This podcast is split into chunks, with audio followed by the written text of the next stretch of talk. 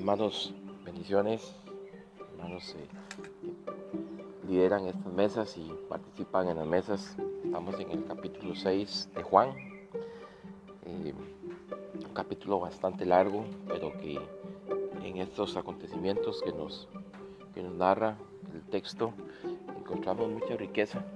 Mucha riqueza. Eh, desearíamos ir verso por verso porque cada uno tiene un, mensaje muy, muy especial, pero también es importante que nos, nos enfoquemos en, el, en las ideas macro, ¿verdad? Que también tiene este texto. Nos encontramos acá la, cuarta señal eh, que nos trae el Evangelio de Juan. Recuerde que, son siete señales, siete señales milagrosas que lo que apuntan es a creer y si hemos podido notar en el texto nos encontramos constantemente, lo vimos desde el primer capítulo, capítulo 2, capítulo 3, capítulo 4, recientemente en el capítulo 5 también el tema de la palabra creer. En el capítulo 5, finalizando en el versículo 46, decía, porque si creyeses a Moisés, me creeríais a mí, porque de mí escribió él. Pero si no creéis a sus escritos, ¿cómo creeréis a mis palabras? Entonces viene haciendo una un anuncio de creer y una denuncia también. Está anunciando y denunciando sobre la importancia de creer.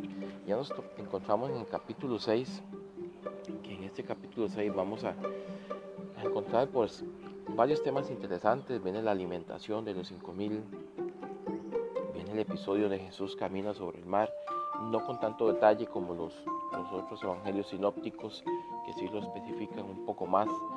Y trae una enseñanza específica para los discípulos, eh, hablando de que Jesús es el pan de vida.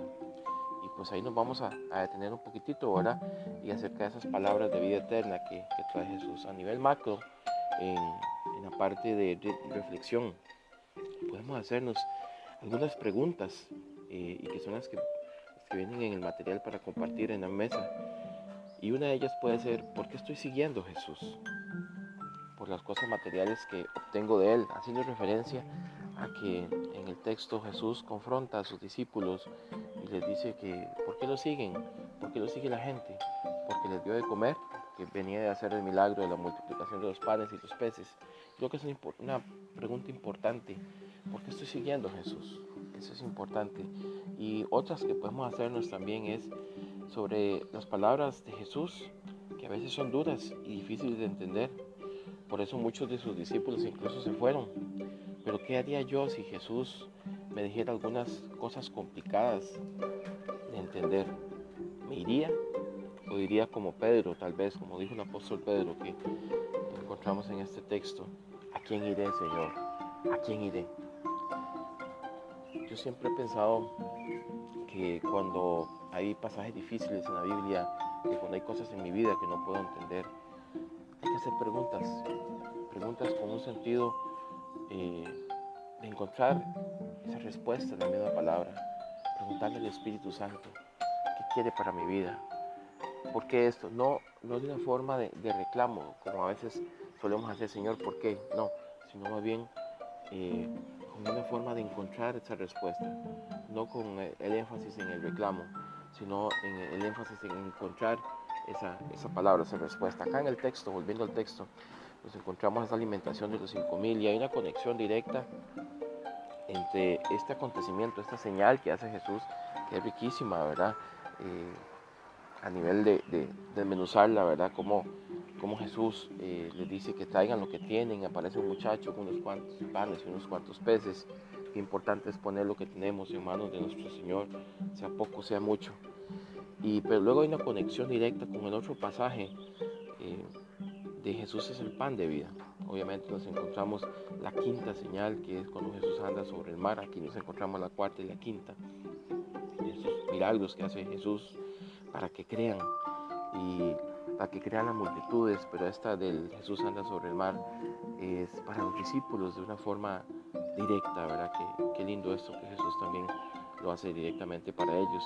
Pero cuando nos encontramos del versículo 25 en adelante, con ese Jesús que está diciendo directamente, uno de los, yo soy Jesús, yo soy el pan de vida.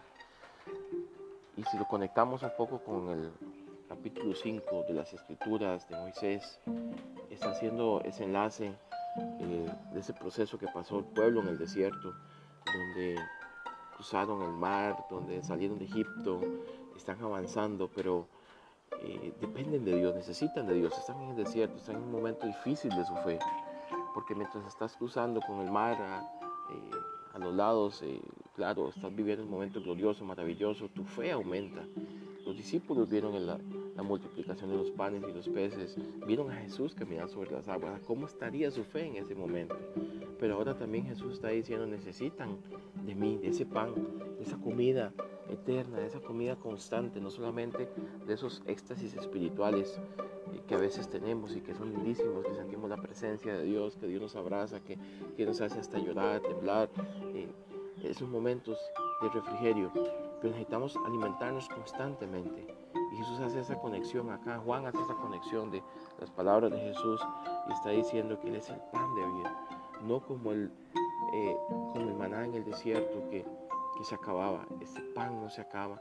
Es un pan que, que si comemos de él vamos a tener esa vida eterna que nos va a sustentar.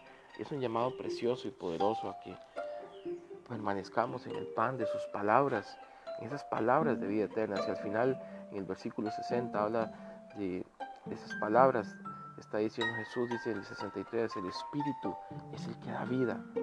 La carne para nada aprovecha.